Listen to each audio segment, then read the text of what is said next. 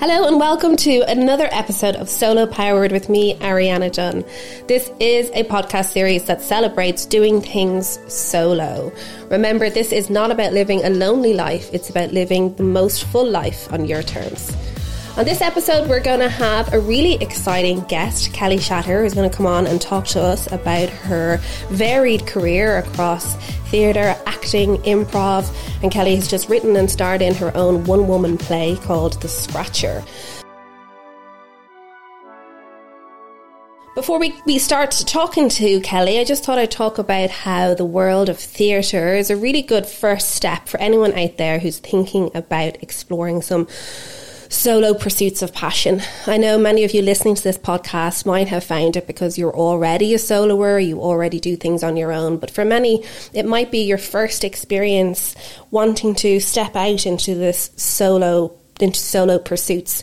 Maybe you've just come out of a long term relationship. Maybe some of your friends have uh, got married, moved on, done different things, or maybe you're just curious about what it is like to do things solo. You might have listened to our solo travel podcast and thought that was something that you would like to do, but maybe you're a bit afraid about what it might feel like to do things on your own. So, my recommendation is always just to start off slowly if you want to go away for uh, a solo travel, maybe while you're at home in your hometown, go on a couple of nights out on your own. Some really great places to do that is going to a restaurant, eating on your own, seeing how that feels, maybe going to the cinema on your own. But also, a really great thing to do is to go to the theatre. There's always really interesting shows, varied shows, and the theatre set, the people who go to the theatres, are always really interesting, cool, open, welcoming people. Um, and it's a really good place to be able to sort of blend into the crowd, um, enjoy the night, maybe have a, a drink or two. And the theatre usually ends at a reasonable time, so you can you can get home pretty early. We'll chat more to Kelly about why that might be a really good first step if you're thinking about doing things solo follow. But now, just want to introduce you to the wonderful Kelly Shatter. Kelly is a writer, an actor, a comedian. She has her own business, Stoke Improv, which I'm excited to hear more about as well. She's also recently just become a life coach, and Kelly has just starred and um, starred in her own one-woman play called The Scratcher as part of the Seen and Heard Festival in Smock Alley Theatre. Welcome, Kelly. Thank you, Ariana. It's wonderful to be here. Um, Um, Kelly and I are also really good friends. We actually met five, six years ago now. I think it's eight. COVID takes away two years. You're probably right. We actually met um, while we were both on solo travel journeys in the south of France. We went. I went to a writers' retreat for two months and lived in a beautiful little rose cottage. And I had this wonderful Irish girl called Kelly who came and joined and lived with me for a week. So, um, going on writers' retreats. Tell us a little bit about that, Kelly, or maybe just talk to us first, actually, before we kick into that, just about yourself and your background and maybe tell us a little bit more about about about your career to date. Yeah, sure. Um, I find that it's hard to kind of attach myself to one medium, but I think of myself as an artist, a creator, and kind of ultimately a storyteller. Um, I've been interested in the arts from a really young age. I think I was studying is probably too strong a word, but from the age of eight, I was I was so nerdy and passionate about it that I was studying theatre from the age of eight, um, and then I was kind of the drama person in school and studied it in college. And it was only in college I started to get really excited about being on the other side and, and writing the stories and devising the stories. Um, but yeah, it, and that's why I I uh, I do the things of writing, performing, directing, producing. It really is whatever it takes to take to tell the story that happens to kind of land in my head mm. at whatever given time. Mm. Um, but writing is the thing that I would say is is at least seventy percent of, of my focus these days. Okay, and writing itself can be such a solo, uh, uh, you know, journey. Uh, people often talk about, you know, writing being such a so a, a lonely endeavor. Sometimes sitting down at the computer. Um, talk to us about the about the retreat and the, the, retreats that you've kind of done, and, and maybe how you might kind of kill that myth of it being a lonely endeavor, or, or, what do you think about that? Yeah, I think um, I don't. I don't think it's uh, an empty myth. I think there is some truth in it. Um, and I think a really lovely counterpoint point to that is a retreat because it's a beautiful, like for me, the best way to create work and the best way to write is to be together alone. Yeah. so to be in a room, like for example in La Muse in France, where we went, uh, there was this beautiful room in the main house that actually I feel like we didn't go to that often because we had this beautiful little terrace that we would write in together often but separately. And that for me is the ideal where I'm around other people but I'm very much in my own space. And that's when it feels probably the the least lonely. It's why I love writing in cafes. Yes. um, and I think sometimes it's it's essential though to just sit with the loneliness and to sit with uh, not having people around. So you can kind of tap into all the things that you need to tap into. And for me sometimes it's a really cathartic experience. I might be writing as I'm sobbing crying. Or write sometimes because of my comedy background I'm writing and I'm speaking out the characters. And sometimes it's just not appropriate to be in a cafe. Indulging. I remember one time at uh, a play I wrote back in 2015. I co-wrote it with Camille Lucy Ross called Big Bobby Little Bobby, but it was all about releasing and connecting to your inner demons. And I remember this one part where I was writing kind of the darkest, most cathartic moment in the play and being in New York and I was just visiting but I was sharing a flat with my friend who was a poet and she'd gone out and I had I had drunk like a glass of wine and I was sobbing, crying and just looking out at New York and it felt like this kind of wonderful cliche. Your writer, your absolute writer moment of uh, just did you pour yourself a whiskey or anything like that? Or Like I, when I, I said wine, honestly, I was lying. I don't remember what I was drinking. I didn't want to like agonize over what it was for ages. Um, brilliant, yeah. And I mean, look, you know, like I say, it, writing is a, is a is a very solo. You have to pour your heart out onto an empty page and really start from the beginning. And there is a confidence that needs to come with being able to create something and pour your heart out into that as well.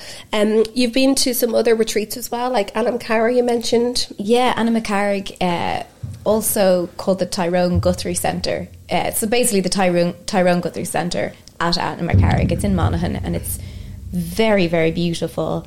And you apply, and once you apply, if you if you get accepted in, you basically can always go back. But there is an application system. They want to take people um, who are professional artists in whatever capacity they don't they don't state that you have to be working full time it doesn't have to be how you earn your living but ideally that's your a professional practice and yeah it's very special everyone raves about the food it's kind of the thing people mention first and there's a reason for that you feel so nourished the food is amazing so you take your break and there's always like freshly baked uh, scones and muffins waiting for you, and then you have dinner all together at seven. Like I think it's like seven p.m. every night. It's essential that if you if you're staying in the main house, it's actually obligatory that you have dinner together because the ethos is that they don't want you completely isolated. They mm. want you to have those conversations about the work and and and art and sharing stories. And the magic about it is it's a very magical place. But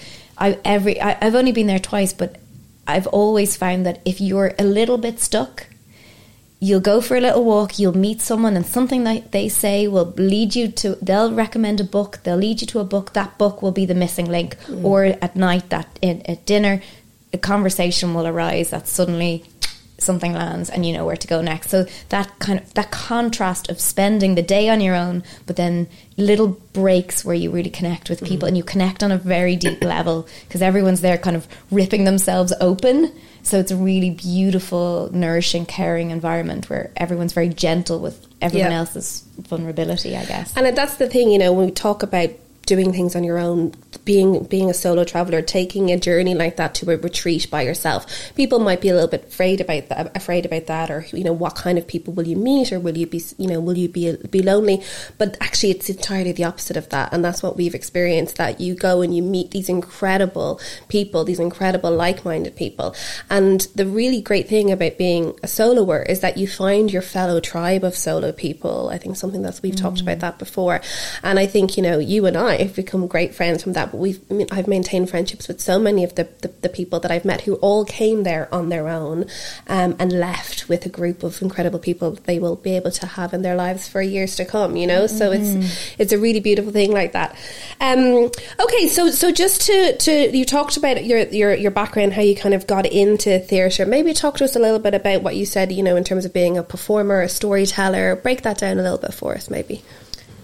Well, so for me, starting to, I, I, I study, I'm saying studied again.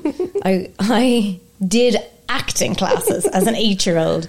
But I was a really shy kid, and actually, just to speak to your your point yeah. about going to these places and, and being afraid, I always I'm naturally an introvert, mm. even though I present probably more extroverted. So I always have a fear of meeting other people and being in a crowd of strangers. I always have hesitancy. It never feels like a comfortable thing to do, but I never regret putting myself out mm. there and doing it. Um, but yeah, so I think I think I was uh, sent by my parents to do this to help with uh, my shyness. And actually, what it did for me up until I started doing improv, it was both a, a blessing and a curse because it allowed me in many ways to like put on a mask mm. of I I always got to choose like how do I want to be perceived? Who am I in this moment? And the, the beauty of that was I was able to to navigate social situations and my life in a way that I wouldn't have been able to otherwise. But the flip side of that was I probably was navigating to a point of, of not actually being always authentic, you know, pretending I was mm. fine when I wasn't in certain mm. situations and all of that. Um, but what improv did as a performer was it kind of stripped all of that back. And you're, there's nothing. I remember one of my teachers saying, actually, sh- I probably should just go into a little bit when I'm talking about improv, what yes. that is. so in 2012, I went to the States to study something called long form improvisation, um, which most people have heard of short form, which is basically whose line is it anyway? Yeah. Um, but this is more you perform a full show, a full length show um, with a group of bet- between one to six other people, and it's almost always comedic. Not a, not kind of exclusively, but almost always comedic. And I remember one of my teachers in the States saying that, I mean, I don't necessarily know that I agree with this, but it is one of the purest art forms because there's nothing between you and the thing. Like mm. with dance, there's a choreography. With writing, there's a script. With you know, there's always with acting, there's a script. There's always something else. But with improv, it is just you. You're really laid bare, yeah. and through uh, through training in that and, and having performed it for the last ten years, eleven years now, I guess. Um, it really encourages you to show up as your most authentic self and to not have any masks. Mm. Not that I, I'm like completely free of masks. Where none of us are. But I think that that's that was the kind of the shift in performance for me with between imp- acting to improv. Yeah. Well, I mean, let's let's dig into that then because I think again, you know, this podcast hopefully will inspire people to to do things on their own and I think again, a big part of that comes with confidence and comes with being able to kind of, you know, enter into a new enter into a room full of strangers or you know do whatever it is that you want to do to put yourself out there i was lucky enough to do a couple of your improv classes through stoke and i think you know as you've said it's an incredible way to build confidence and an incredible way to kind of just be yourself and put yourself out there. So maybe talk to us a little bit about Stoke Improv and the kind of the classes that you teach if anyone's interested in maybe exploring that. Yeah, I think so of of all of the things that I do, I have the most confidence confidence in myself as a teacher. I've been doing it probably, um, well, not the longest, but for me, it combines directing with teaching, with really listening to what people's needs are. Um, and I've been doing it so for for over twenty years. Um, and so when people say to me, sometimes I'm chatting to people and I tell them about improv, and they say I could never do that. Mm. And my confidence around it is such that I know that if they came to one of my classes, mm. they could do it. Mm. Because if they are speaking to me, they can improvise because life is we're making it up. We don't know what we're going to say next in life, and and that's kind of what I, I very gently, one step at a time, show people that if they can have conversations in life, they they can improvise, mm. um, and uh, obviously there's ways that if for some reason you couldn't speak, you could still improvise. You can communicate non-verbally. Um, so yeah, I, I think the the way I bring people along is really to speak to what you said up top, really slowly, one step at a time. So often ideally people don't even realize oh now i'm improvising we just we start to play some games and again I, I I think I would like to believe that I've got the skill set now to know what people's comfort levels are and always just be slightly leaning them um, towards the outside of their comfort zone level, but again, very incrementally.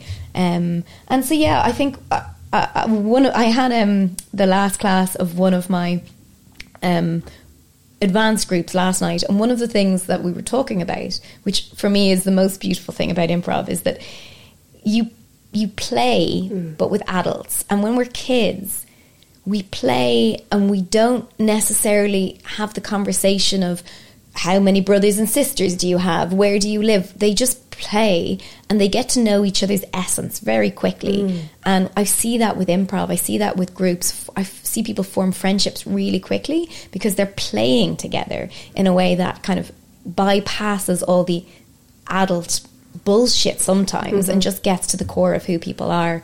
Um, so it's this very powerful, very joyful thing where people get to kind of connect to the part of themselves that needs to play. I think it's a requirement and an urgency that it's something that uh, hopefully more and more people will understand mm.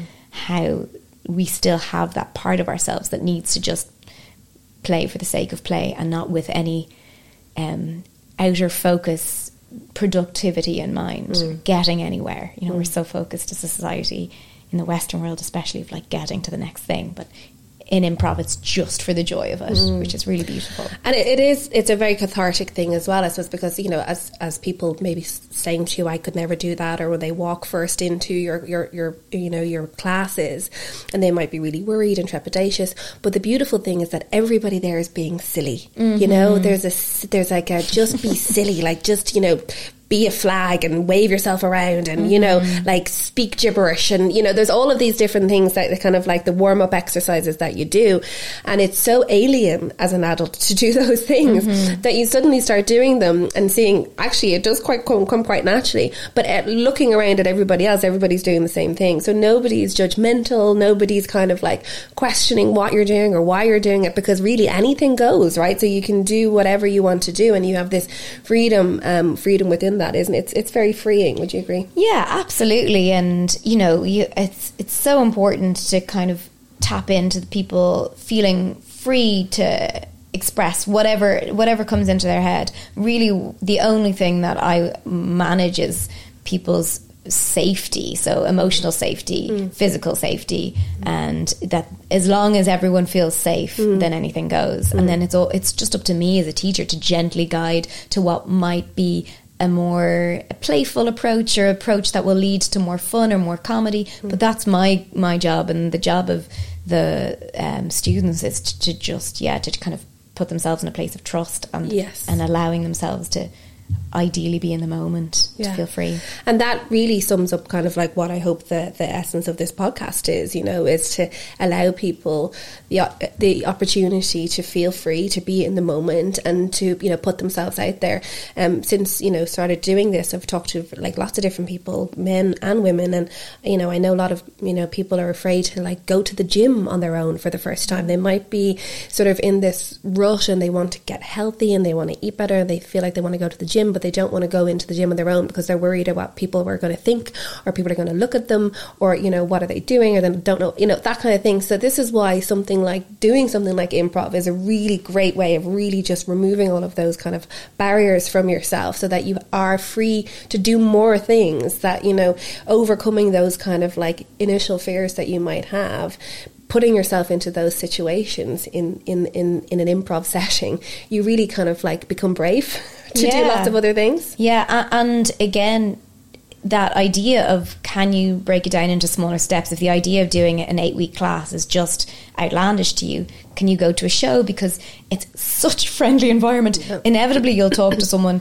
who is also thinking of doing it, and then you go to one drop in together. It's just kind of breaking it down and. Mm I, I actually really relate to the gym thing. I've started to go recently, but it took me like two months to actually go into the weights area. Mm. I really build up to it because it does feel quite intimidating. I'm pretty sure I was doing it wrong. Just kind of walked in front of everyone who was staring at the mirror. I'm not sure you're meant to do that. but I think what's the, the, the, thing, you know, me, I'm, I'm doing this MMA journey at the moment and I had walked into an MMA gym, had never done that before. But you, you know, nobody's looking at you. Like, you know, everyone's just focused on themselves, focused on their own movements, you know, and like really that's what all of this is, is about focusing on yourself, focusing on what you bring, what your your presence, what you're doing, instead of worrying about what other people or what other people are thinking, you know. Um, so yeah, what you were saying there, and I think I, I, said it at the top of the at the top of the podcast, just in terms of like that first step of maybe going to a theatre production on your own.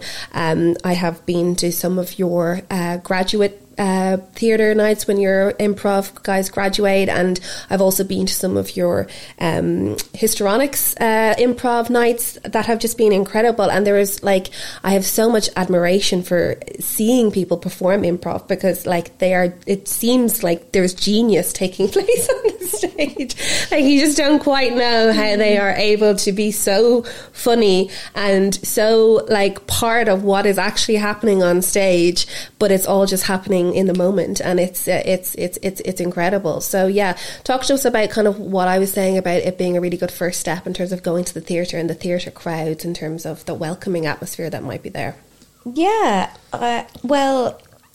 I really can speak more to going to improv shows just because that is yeah. definitely more where I go these days. I definitely go to theatre as well.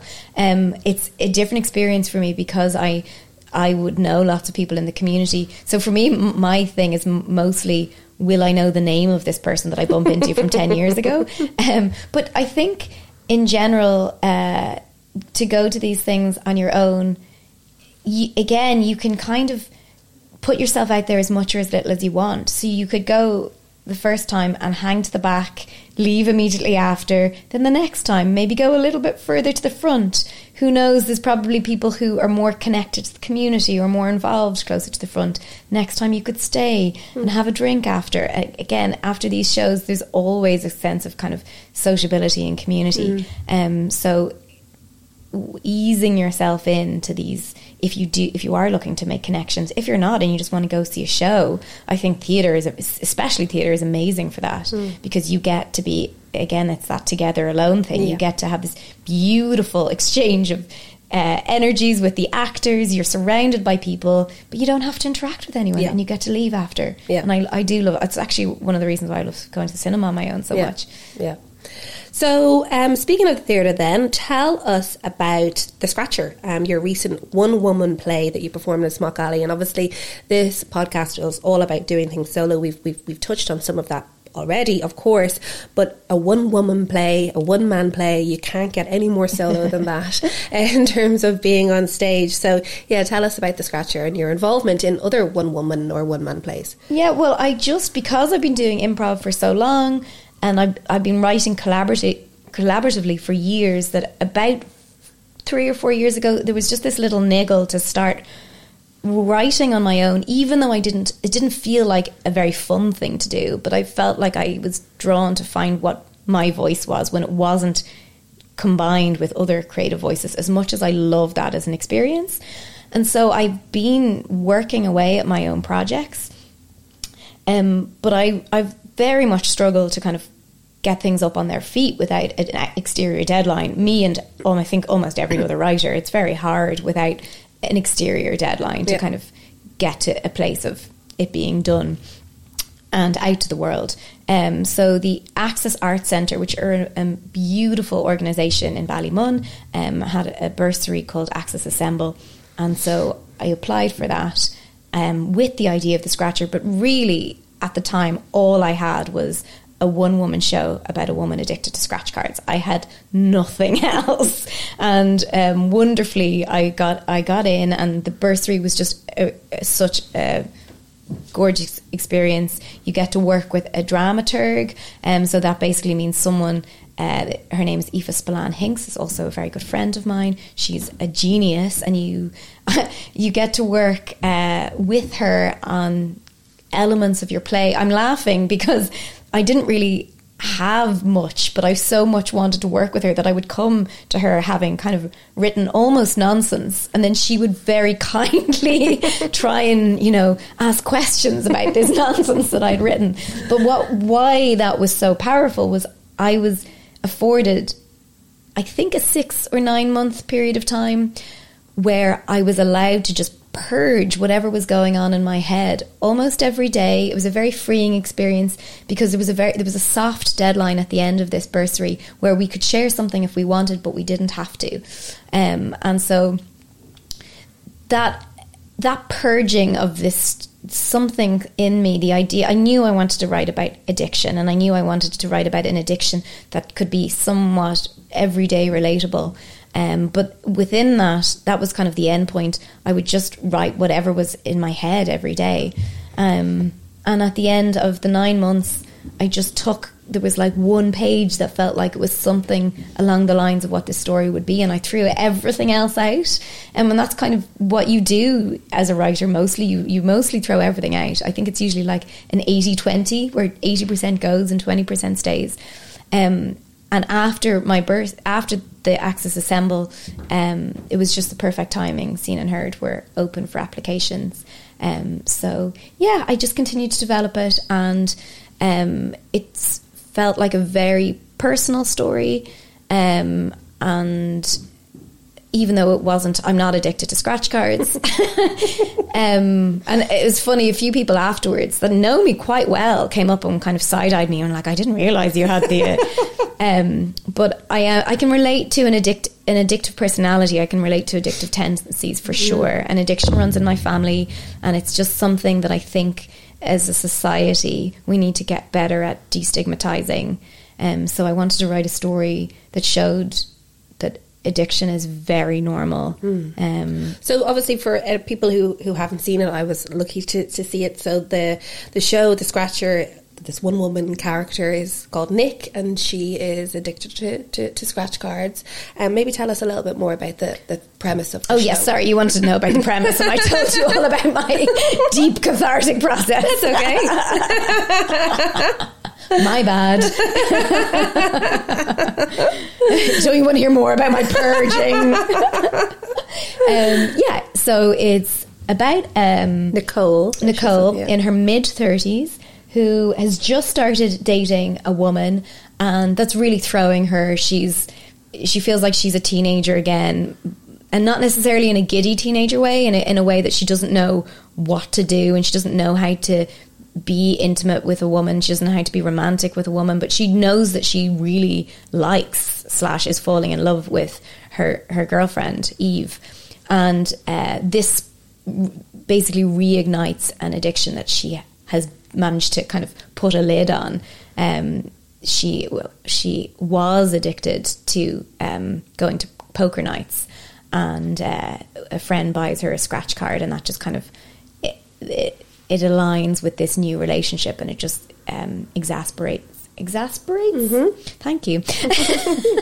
I'm a writer i know words. Um, and so it's dark it's dark it's comedic. It, the journey is it's this is the first not we meet her on the, the night she's going to meet her girlfriend's best friends who are called the heart sisters. Um, and as the play as it as it unfolds we can really see that she's quite negative and critical to all the people in her life, but we really see as the play unfolds that it's her own lens, that these are actually good people. Mm. Um, her girlfriend is practically perfect, which is very difficult for her because she feels so flawed. Um, and uh, she ends up leaving the party um, to go and in search of scratch cards. And the play, as the play unfolds, things get um, way worse before they get better.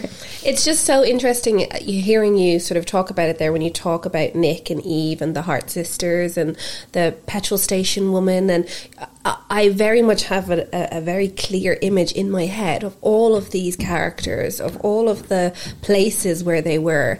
And yet, when I think back, it was literally just you on a stage with, you know, quite dark lighting, just one sort of spotlight on you.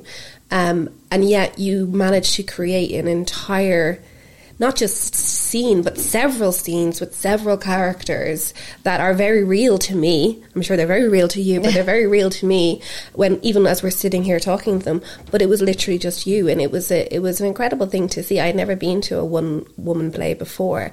Um, what is it? Do you think are the key ingredients that that really make a successful one woman or one man play. I know we'll talk about monoscenes in a, in a minute, which is a, an, another part of what you do with teaching people how to actually write one man and one man plays, right? So, mm. what do you think makes it so important in terms of actually pulling it off?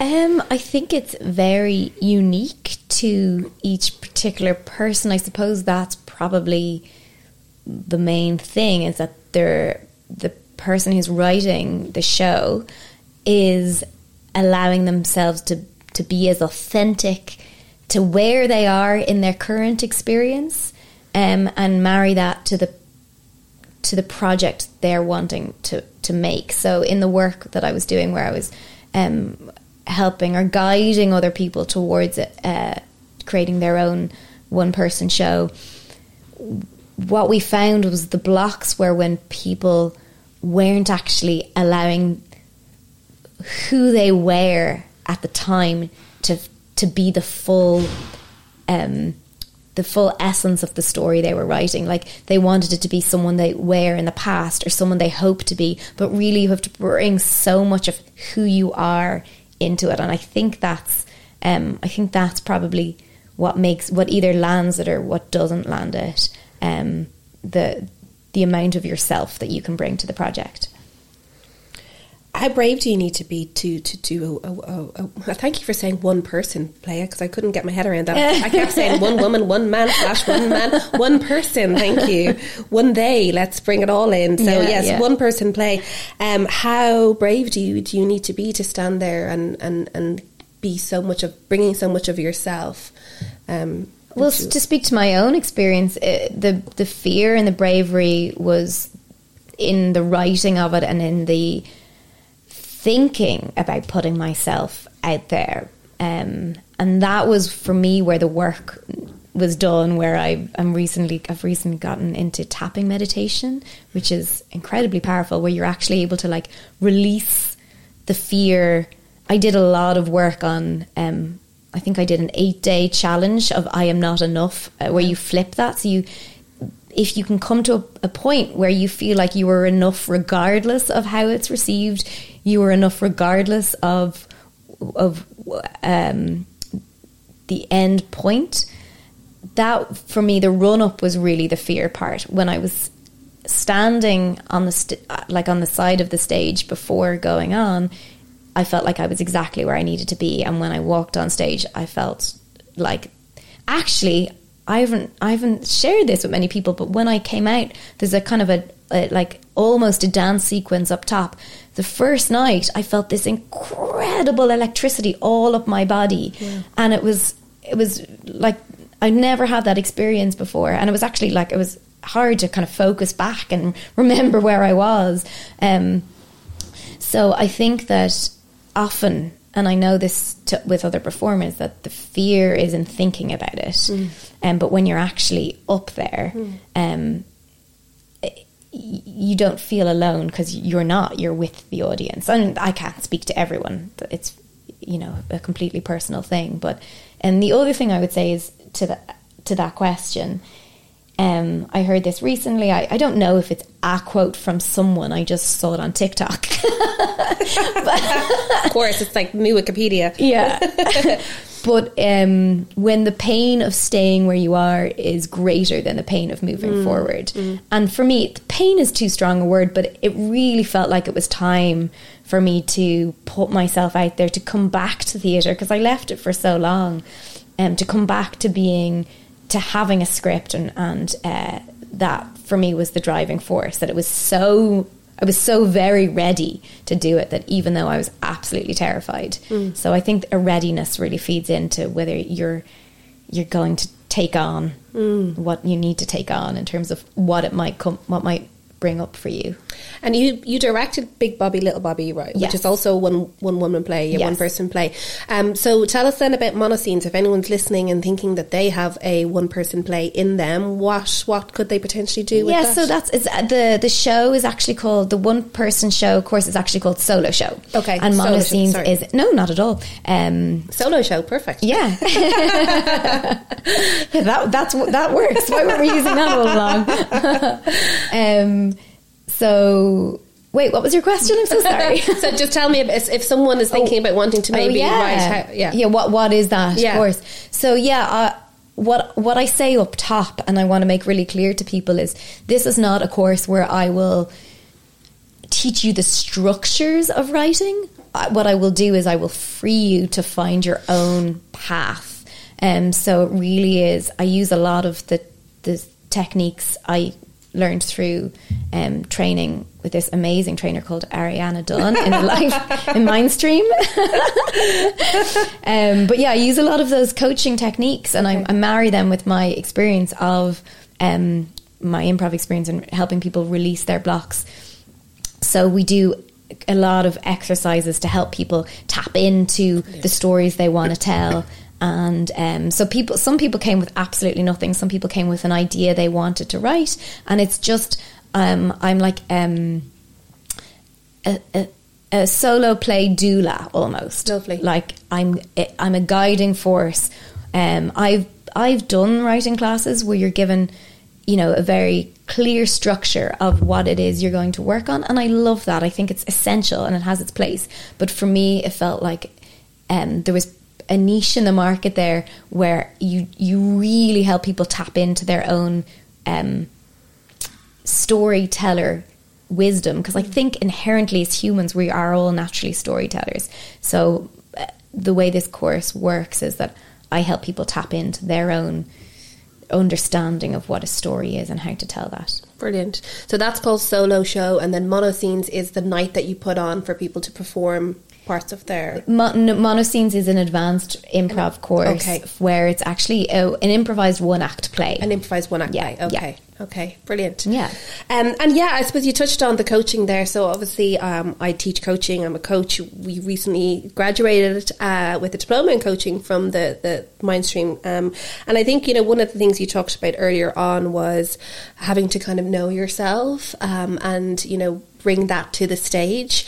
Um, and so I think, you know, if anyone's listened to this and maybe they don't know themselves, maybe coaching, and maybe we can have a little chat about just about coaching, about how coaching might be able to help a person to understand themselves better, again, as maybe a first step for something like that. What have you found in terms of, of the work that you've done in that area? Yeah, well, I found for me it's it's been instrumental uh, as a writer in freeing me up uh, to do the work. And the thing that I got most out of coaching was you start to be able to attach where these where what limiting beliefs are holding you back. Um, and I had a belief around writing that I had to write in order to make something wonderful, in order to achieve what I needed to achieve to be the person that I thought I had to be. But all of that was completely backwards. And in doing a very simple, maybe 10 minute, but a very deep exercise on shifting beliefs, I realized that I write who I am at my core is I write because I'm a storyteller and I write because I'm expressing what I have inside out and it's just a part of who I am and what makes me tick.